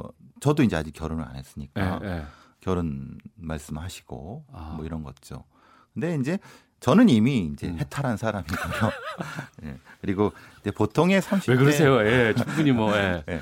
30대 40대 분들이 그래서 아예 그뭐 어. 그런 얘기를 음. 애초에 부모님이 한테 부모님의 큰 형제분들이나 분들한테 하지 말라고 하시는 얘기도 있습니다. 네. 말하자면 큰 아버지, 작은 아버지 이제 그 어르신들께서 어. 어 요번만큼은 이제 자녀들한테 그런 얘기는 하지 말자 이렇게 약속을 하신 분들도 계신다고 합니다. 예. 그게 이제 스트레스가 많이 된다는 걸 본인들도 아시니까요. 그 만나서 오랜만에 만나서 굳이 할 얘기 없으니까 또 그런 얘기 꺼내는 경우도 있는 것 같아요. 일단 음복이 들어가니까요. 네. 음복이 들어가면은 이제 긴장이 풀리니까 어. 사실은 한두 마디 하시는데 네. 또 이제 고모분들이라든가 이제 작은 어머니께서 한두 마디 하실 때 이제 어. 촉발이 되는 거죠. 예. 그 명절날 오히려 가족 간에 이렇게 범죄가 많이 느는 이유가 좀 뭘까 궁금하기도 하고 명절이라는 이 시간적인 것과 또 범죄 심리와의 상관관계 같은 것도 좀 살펴보셨을 것 같은데요. 아무래도 기회성 범죄죠. 만나지 네. 않으면은 사실은 음. 일어나지 않는 거지만은 네. 안 만날 수 없는 거지 않습니까? 어. 왜냐하면 우리는 사실은 확대 가족과 핵 가족이 이 섞여 있는 가족 시스템이기 때문에 예. 경제적으로 의존하는 부분이 분명히 존재하는 거고 그렇다고 해서 이것이 분리된 부분도 아니기 때문에 음. 그런 류의 가족 간의 범죄율이 굉장히 높습니다. 우리나라 같은 경우가. 예. 근데 이제 가족 간의 범죄율이 높다고 해서 그것이 뭐 치명적이거나 아니면 큰 범죄가 있는 건 아닙니다. 음. 말하자면 그거 자체가 이제 서로 이제 화해하고 네. 물리적 폭력이 있다 하더라도 화해할 수 있는 범위 내의 뭐 범죄들이 많은 것이 한국 가족, 한국 사회의 특징이라고 볼 수 있는 거죠. 어. 그러면 이번 사건과 같은 경우에도 이제 아버지를 찌른 이 아들은 어떤 혐의를 받는 거예요? 기본적으로 지금 상태는 치명적인 부위도 아니었고 예. 고의적이도 예. 아니었기 때문에 물론 전속 상해죄가 적용이 됩니다. 형법 어. 257조가 되지만은 예. 1년에서 10년 이하의 징역이지만은 실제로 이런 경우는 뭐 기소 단계에서 음. 수사나 기소 단계에서 여러 가지 정황을 보고 네. 뭐 이제 물론 이제 기소를 안 할 수는 없지만은 음. 판사님께서 뭐 여러 가지 정황을 보시겠죠. 이거 실형보다는 아무래도 집행유예가 나올 가능성이 높겠죠. 네, 뭐그 아무래도 아들과 아버지 간의 관계에서 일어난 사건이기 때문에 뭐 선처를 뭐 아버지가 요구한다거나 보통 그렇게 하시죠. 예. 대부분 그렇게 예. 돼요. 근데 아주 악의적이거나 어. 뭐 재산을 노려서 하거나 이런 경우는 다르지만 이거는 음. 그냥 흔히 말하는 이 잔소리나 아니면은 뭐 여러 가지 그 말씀을 하시는 과정에서 벌어졌기 때문에 음. 이건 뭐 수사나 기소할 때도 그 부분은 충분히 참작이 될 겁니다. 그렇지만 당연히 있어서는 안 될 일이죠. 그럼요. 네. 그래서 그 부분이 이제 적절하게 얘기가 될 겁니다. 예. 앞서 말씀하신 것처럼 그 재산상의 가족 간의 좀 이렇게 분쟁이나 싸움 같은 것들이 명절 기간에 많이 나오기도 할 것 같아요. 왜냐면 우리 예전 같으면은 어떤 문중이라든가 음. 그 가문이 가지고 있는 어떤 재산, 특히 특히 땅이죠. 네. 땅을 나누는 문제에서 이런 겁니다. 예전에는 그 땅의 가치가 천 원이었는데 음. 이제 개발 붐을 부면서 그 뒤에 만 원이 돼버렸으면은 네. 먼저 땅을 나눠준 사람과 나중에 땅을 나눠준 사람이 그 불균형이 발생하지 않습니까? 어. 그리고 딸과 아들 사이의 문제들 이게 네. 한국 가족에서 가장 많이 부딪히는 부분입니다. 예. 그러니까 문중 땅을 가지고도 그렇고 아버지가 먼저 증여해 주신 땅과 지금 남은 땅 부분에서 이것이 가장 핵심적인 부분이고 또 하나는 이제 교육 문제가 되겠죠. 음. 왜냐하면 교육 문제는 뭐 큰 아들은 어디 학교를 보내줬는데 왜 작은 아들은 이런 부분들. 아이고. 굉장히 그 제가 말씀드려도 좀 사소할 것 같지만 그분들한테는 네. 사실은 핵심적인 부분이고 지금의 사회적 지위를 결정하는 것이 우리나라의 교육 부분 아니겠습니까? 음. 그 교육은 또 어떤 학군을 가게 되고 어느 아파트에 뭐 10억이다 20 이런 부분들이 우리 가족이 다 안고 있는 문제들이죠. 네. 풍요롭고 화목해야 될 그 명절의 집안이 갈등으로 좀 이렇게 변질되지는 않았으면 하는 그런 마음인데 세대 간의 갈등뿐만 아니라 이제 부부 간의 갈등도 상당히 명절 때 좀 많이 나오고 있습니다. 최근 3년 동안 명절 기간에 접수된 가족 폭력 신고가 하루 평균 천여 건으로 평소보다 50% 가량 이제 많은 것으로 나타났다고 하는데 아무래도 이제 그 부부 간의 갈등 같지도 나온다고 한다 그러면 명절 증후군 뭐 이런 거 있지 않습니까? 또 남편과 또 아내와의 갈등 같은 경우에 사회 심리학 적으로 원인 같은 게 좀 있어요? 아무래도 이제 이, 이 가족 간의 단절, 세대 음. 간의 단절이 가족 내로 넘어오는 거죠. 예. 그러니까 예. 이제 이 원래는 가족 간의 그 윗세대와 아랫세대 간의 단절 부분을 음. 거기서 해결하지 못하고 음. 부부 사이의 어떤 대화 소통의 부재로 나타나는 부분입니다. 왜냐하면 그것을 어쨌든 풀어야 되는데 그것을 가장 가까운 부부 사이에서 풀어 풀어내려고 해버리니까 예. 그게 이제 일종의 언어 폭력이나 감정 폭력이 되는 겁니다. 어. 그래서 이제 어 이제 어머니나 아버지 그리고 이제 자녀 부부들 같은 경우가 이제 그 뒤에 화병이 많이 생긴다고 합니다. 화병? 화병. 그러니까 어. 말하자면 가, 대가족이 몰려 있으니까 싸울 수는 없고 예. 서로 그냥 계속 참지 않습니까? 어. 다시 자기 집에 돌아와서 그 자녀들이 집으로 간 다음에 그 부부들이 싸움을 하시는 거죠. 예. 자녀 부부도 싸우고 부모님 부부님도 싸우는 그런 형태가 되는 겁니다. 어. 그러니까 서로 이제 소통의 구조, 그러니까 대화가 있었으면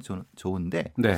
사실 그 문은 많은 확대 가족 안에서 여러 가지 말을 풀어가는 방식을 우리 한국 사회에서는 그렇게 녹록지 않습니다. 음. 어, 대화의 방법도 사실은 모르시는 부분도 많고 예, 예. 풀어갈 수 있는 부분도 사실은 없는 경우도 많아 갖고 네. 그래서 우리 사회에서 술을 많이 드시는 겁니다. 음. 아, 그러니까 이제 뭐 어떤 그 대화거리가 줄어들면 주로 이제 음복을 많이 하시죠. 예. 그러다가 이제 문제가 생기는 부분인 거죠. 이게 이제 연결된 사회 심리학적인 문제의 같이 메커니즘이죠.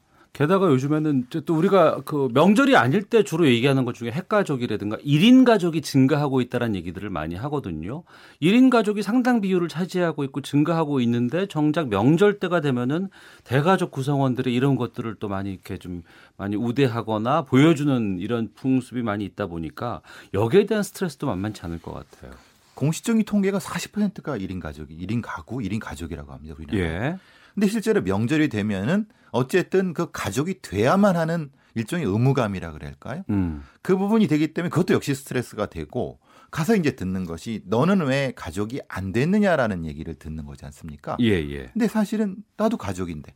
이제 이런 부분이 분명히 존재하는 거죠. 음. 그러니까 현실의 존재와 실제로 머릿속에 존재하는 의식 사이의 괴리가 스트레스가 되는 거고 네. 그게 보통 한 짧은 보름, 길면 어. 한달 정도 간다고 합니다. 이거. 아, 그래요? 스트레스가 예. 어. 그러니까 이런 그 명절 증후군에 시달리고 나면 뭐 상담소 같은 경우를 찾는 경우도 많다면서요. 예전에는 그거를 이제 60년대 70년대 가정 법률 상담소라는 개념을 썼는데요. 예. 그 뒤에는 이제 가정 폭력 무슨 어. 뭐 어, 성폭력 관련된 쪽으로 가고 이제 심리 상담 이렇게 세대가 좀 지나왔습니다. 예. 예전에는 그 가정 내 것을 법률로만 풀었다는 부분 왔으면은 어. 이제는 이제 개개인의 어떤 개개인의 복지를 통해서 개인 복지를 통해서 형태 심리 치료 형태로 바뀌는 게 이제 그래서 우리가 보통 요즘 많이 나온 가정 상담소 뭐 이렇게 되게 된 거죠. 아, 그 치료가 돼요, 근데? 아, 충분히 가능합니다. 왜냐하면 이거는 이제 일종의 화병과 관련된 거고 스트레스와 관련된 부분이기 때문에. 네. 근데 짧은 시간에 되는 건 아닙니다. 어. 그러니까 보통 이런 경우 3주라든가 4주 정도 걸리고 좀 예. 길면은 뭐 몇 달 걸리는데 어. 어. 사실은 근데 이런 것은 짧게 치료하고 말려고 하기 때문에 음. 이게 누적되게서 문제가 되는 거죠. 네. 근본적인 상황에 대한 판단이 좀 다를 수가 있다고 보는 게요. 그러니까 어르신들 세대는 추석에 좀 이렇게 관계를 계속 유지하고 싶고 또 조상에 대한 예의를 차리고 싶고 이런 부분들이 더 강하다고 한다 그러면 요즘에 젊은 세대 같은 경우에는 휴일로서의 여가로서의 추석을 많이 보내려고 하고 연휴를 즐기려고 하는 부분들이 좀 늘고 있습니다. 거기서 오는 충돌도 상당히 많고요. 이 갈등을 좀 해소할 수 있는 방법 같은 게 있을까요? 아무래도 이제 말씀하신 윗세대는 가족 의식 그러니까 대를 이어야 되고 가족이라는 것에 공동체 하는 부분인데 아랫세대는 사실은 개인의 행복이라든가 복지 음. 이것이 더 중요하기 때문에 거기서 오는 괴리 부분이죠. 예. 뭐 방법은 없겠죠. 뭐 어. 중요한 거는 서로 한 발씩 양보하는 부분밖에 없지 않겠습니까? 예, 예. 부모 세대님한테 부모 세대 때 양보 일방적 양보를 강요할 수는 없는 거고 음. 반대로 또 자녀 세대한테 또 일방적 양보를 할 수는 없는 거니까 가장 필요한 건 소통과 대화를 통한 타협이라고 보여집니다. 그것이 예. 가장 답이 아닐까 싶어요. 어. 보다 좀 명쾌한 답이 나올 줄 알았더니 일반적인 말씀을 저는 범죄학자인지 가족학자는 아니라서 죄송합니다. 아이, 아이, 뭐, 별 말씀도 하십니다. 그 상담소가 근데 요즘에 최근에 우후죽순 생겨나다 보니까 부작용도 좀 꽤 많이 늘고 있고 부작용에 대한 것들을 하소연하는 분들도 많이 늘고 있다고 하던데요.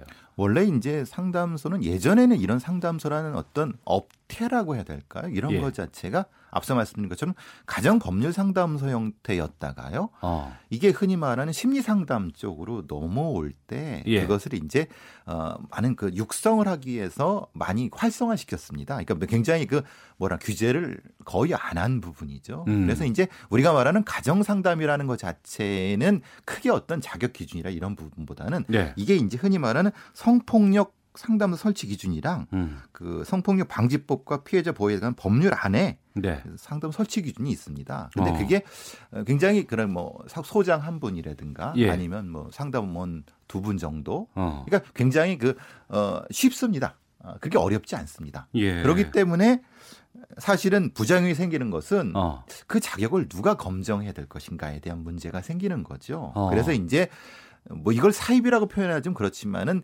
자격이 좀 덜 갖춰진 데에서 상담을 받다 보니까 부작용들 예. 거기서 나타나는 범죄라든가 이런 것이 생긴다는 거죠. 어, 뭐 지원금 유형 같은 부분들도 발생한다면서요? 가장 이제 그 사실 뭐 인건비를 맞추기 어려우니까 구청이나 아니면 어떤 그런 어떤 공공기관과 연계해 갖고 지원금을 받아서 하는데 음. 그것을 실제로 건수당 이렇게 지원금을 주, 지 않습니까? 근데 건수를 부풀리는 형태가 되는 거죠. 어. 그러니까 사실은 100건을 했는데 300건 했다고 지원금을 받아가 갖고 이용하는 형태가 되니까 그것이 음. 문제가 되는 거고 예. 또 자격을 갖춘 사람을 저 고용했다고 하지만 실제로 가보면 자격이 없는 사람을 고용해 갖고 그거 자체를 또 이용하는 이런 방식들이 어. 가끔 나타나기 때문에 문제는 그럼 우리 그 국민들 시민들이 피해를 보신다는 거죠. 음.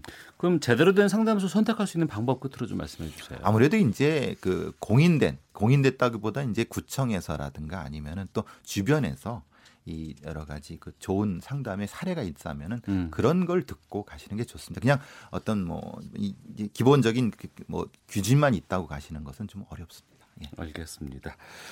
자, 오늘 배상원 프로파일러와 함께 추석 연휴 사건 사고 또 분쟁 해결 방법 살펴봤습니다. 오늘 말씀 고맙습니다. 감사합니다.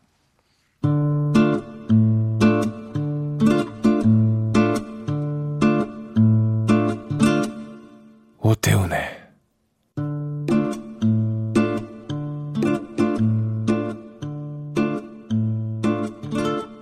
시사본부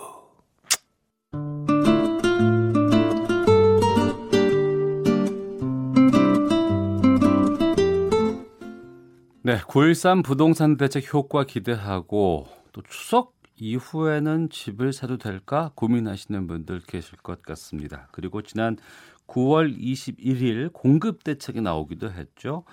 부동산 시장에 대한 전망 해 보겠습니다. 참 좋은 경제연구소 이인철 소장을 연결합니다. 안녕하십니까? 네, 안녕하세요. 예. 정부에 잇따른 부동산 대책으로 추석 이후에 부동산 시장에 대한 관심 높아지고 있는 때입니다. 아, 최근 동향이라든가 향후 전망에 대해서는 어떻게 보시는지요? 일단 이 정부의 대책 발표 효과와 이제 특히나 지난 20일에 발표됐던 수도권에 있는 주택 공급 계획에 따른 어떤 기대감까지 반영이 되고 있습니다. 그러다 보니까 부동산 시장은 관망세가 역력한데요. 네. 매수자, 매도자 모두 지켜보자라는 겁니다. 실제로 대책 발표한 이후에 주간설 아파트값 상승률은 절반 이상으로 줄었습니다. 음. 일부 강남권을 중심으로 해서 뭐 최대 1억 원 이상 이제 호가를 낮춘 매물도 등장을 하고 있고요.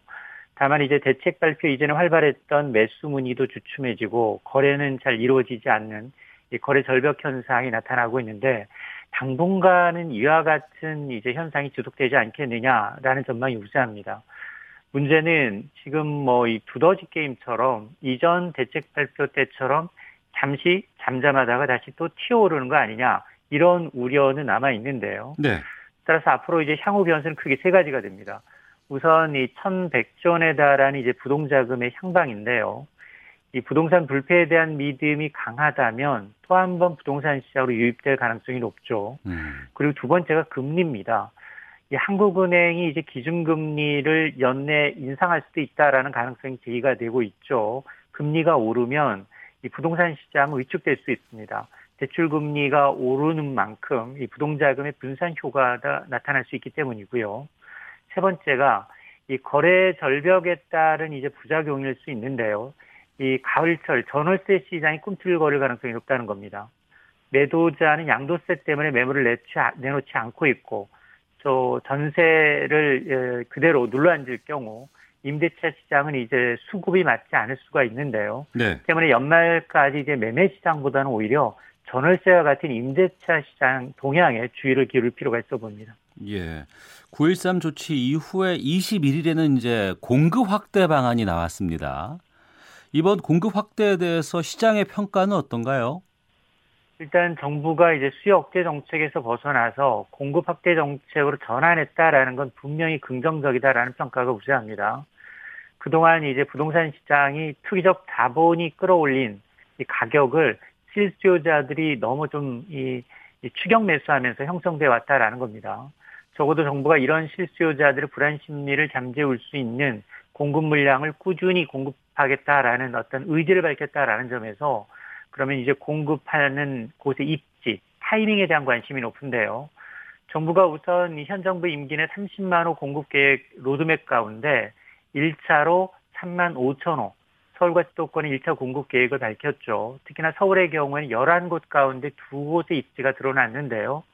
구 성동 구치소 입지, 그리고 개포동의 재건마을, 공급 물량은 1640소, 40호 어, 정도인데, 뭐 수요에 비해서 턱없이 부족하지만 입지는 훌륭하다라는 평가고요. 무엇보다도 서울과 일기 신도시 다섯 곳, 그러니까 일산 분당, 중동, 산본, 평촌 이 사이에 100만 평 규모의 4개에서 5개 미니 신도시를 공급하겠다라고 밝혔습니다.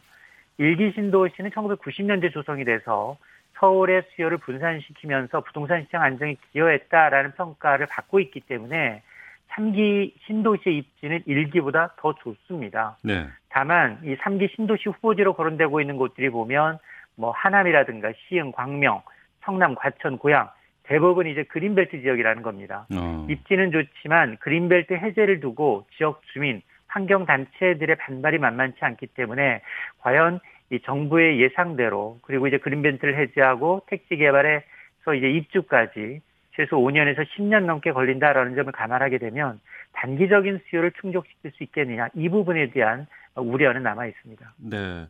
공급을 요구하는 쪽에서 얘기를 하는 것은 입지가 좋은 곳에다 주택을 많이 지어달라는 거거든요. 싼 값에.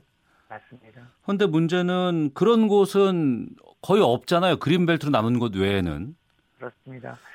그래서 사실 21일에도 이제 그린벨트 해제를 놓고 여전히 정부와 서울시가 조금 이 다른 의견을 보이고 있는데요. 이 그린벨트 해제 없이 과연 미니 신도시 조성이 가능하냐 사실 불가능합니다. 그 정부는 이제 주택시장 안정을 위해서 서울에 있는 그린벨트라도 집권 해제까지 검토하겠다라는 입장이고요. 이 정부는 이 훼손돼서 이제 보존 가치가 낮은 3등급 이하의 그린벨트는 해제하는 게 맞다라는 건데 현행법상 이제 30만 제곱미터 이하의 그린벨트의 경우에는 시 도지사가 해제 직권 권한을 갖고 있습니다. 하지만 정부가 이제 국토이양구획에 따라 직권 해제도 가능한데요. 근데 이제 이 박원순 서울시장은 이 그린벨트 해제에 대해서 강하게 반대하고 있습니다.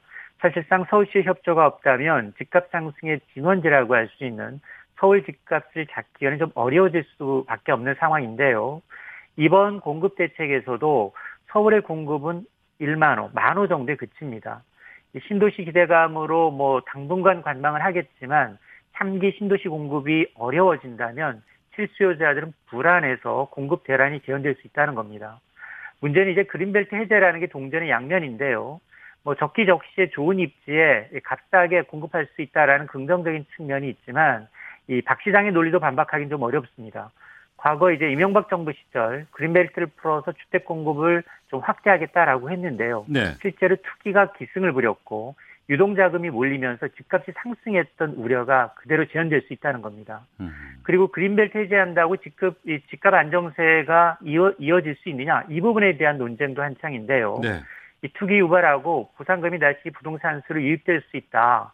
무엇보다도 이제 미래 세대를 위한 최후 보루인데 그린벨트만큼은 좀 보존해야 되는 게 아니냐라는 환경단체, 시민단체의 반발도 마땅, 만만치가 않아서 과연 정부가 이제 이런 이 불만을 어떻게 잠재우면서 이 공급을 로드맵을 좀 그려 나갈지를 좀 지켜봐야겠습니다. 네. 아, 미국이 또 금리 올린다는 얘기 있는 것 같고요. 또 이제 계속해서 지금 미국과의 금리 차가 크기 때문에 또 부동산 관련해서 여러 가지 뭐 금리 인상해야 된다 이런 요구도 많습니다. 금리 인상되면 집값 상승세 잡을 수 있습니까? 그렇습니다. 금리 인상은 사실 뭐 하늘의 이제 권한임을 감안하게 되면 사실 이낙연 이 부총 총리의 이제 발언은 좀 부적절한 게 아니냐라는 이제 지적은 있는데요. 그럼에도 불구하고 중장기적인 해법은 금리 인상 추세가 맞습니다. 금리가 오르면 부동산은 하락합니다. 부동자금이 다른 투자처로 이동할 수도 있고요. 음. 실제로 이 세계 주요 도시의 부동산 가격은 지난해부터 떨어졌는데요. 어, 서, 세계 주요 부동산 뭐 런던이라든가 밴쿠버 같은 데는 최근 5년 동안 적게는 40% 많이 올랐습니다. 이런 곳이 지난주부터 하락한 데는 두 가지 이유가 있습니다. 하나는 금리가 올랐고요. 네. 또 하나는 세제 세금을 올렸습니다. 외국이나 다주택자들 고가주택에 대한 세금 부담을 크게 늘렸다라는 공통점이 있습니다. 음. 그럼 우리도 이 비슷한 전철을 밟을 가능성이 높은데요. 금리가 오르게 되면 보유세 부담이 늘고 결국 이 집값 하락세로 돌아설 가능성이 높은데 내일입니다. 현지 시간으로 미국은 추가 금리 인상을 예고하고 있고요. 내일 미국이 금리를 올리면 한국과 미국 간 금리 격차는 0.75%포인트 벌어지고요. 예. 미국은 연말에 한 차례 더 인상을 예고하고 있습니다. 어. 그러면 한국은행도 지금 올해 남은 금통위가 두 번 있습니다. 10월 18일, 11월 30일 두 번 있는데 적어도 연내 기준금리를 한 차례 인상할 가능성이 높다는 겁니다. 금리를 올릴 경우에는 사실 가계 부채에 대한 이자 부담 그리고 경기 회복세에 좀 찬물을 끼얹는 부작용도 있지만 그러나 이제 한미 금리 역전차에 따른 자본 유출을 막을 수 있고요. 또 부동산 시장 안정이 기할 수 있을 것으로 보여서 한은은 좀 뭐 금리를 예, 연내 동결하기보다는 한 차례 인상할 가능성이 높다라는 겁니다. 예. 어 그러면 지금 이 집값 때문에 좀 분노에 찬 젊은 층들 많이 있습니다. 특히 이제 무주택자들이 그런 분들이 아닐까 싶은데 지금 정부는 적극적으로 좀 부동산 시장을 좀 잡겠다는 의지가 강한 것 같고요. 지금 무주택자들의 내 집 마련 전략은 어떻게 짜는 게 좋을까요? 그렇습니다. 지금 20, 30대 젊은 층이 서울에서 아파트 한 채 마련하는데 걸리는 시간, 돈을 한 푼도 안 쓰고 모아야 15년 넘게 걸린다라는 거죠. 이 분석자를 근거는 서울 아파트 평균 가격이 6억 6,400만 원으로 또 39세 이의 근로자의 월소득 평균 한 361만 원 전액을 이제 저축한다라는 가정인데요. 이 무주택자들이 현실적으로 내 집 마련이 쉽지가 않습니다. 하지만 정부가 실수요자를 보호하고 특이 군절을 강화하면서 상대적으로 앞으로 현 정부 기간 내 무주택자는 금융권 대출도 좀 쉽고요. 청약에서 유리한 입지를 정할 수 있습니다. 기존 주택은 너무 올라서 매매 리스크가 너무 큽니다. 향후 집값 전망은 누구도 단언할 수가 없고요. 하지만 분명한 것은 청약 시장은 상대적으로 인근 집값에 비해서 저렴한 가격으로 청약이 가능해졌습니다. 특히나 반값 아파트로 불리우고 있는 신혼 희망 타운의 경우에는 신혼 부부에게 기회가 될 수 있습니다. 인기 지역에 뭐 신혼 부부 생활 뭐 소득 여건에 따라 분양형, 임대형으로 공급이 가능하다라는 거고요. 예. 어, 그래서 서울 일반 분양 아파트의 경우에도 84제곱미터 이하는 모두 가점제입니다. 알겠습니다. 사실상 1주택자는 이제 배제가 되는데요. 정부가 일부 1주택자 실수요에 한해서 물량을 배정하겠다라는 방침이지만 예. 무주택자에게 기회가 그만큼 많아졌다는 겁니다. 네, 참 좋은 경제연구소 이인철 소장과 함께했습니다. 오늘 말씀 고맙습니다. 네, 감사합니다. 예. 아, 추석 명절 마지막 날이었습니다. 오태훈의 시사본부 여기서 인사를 드리겠습니다. 남은 추석 명절 잘 보내시고요. 내일 오후 12시 20분에 다시 인사드리겠습니다. 내일 뵙겠습니다. 안녕히 계십시오.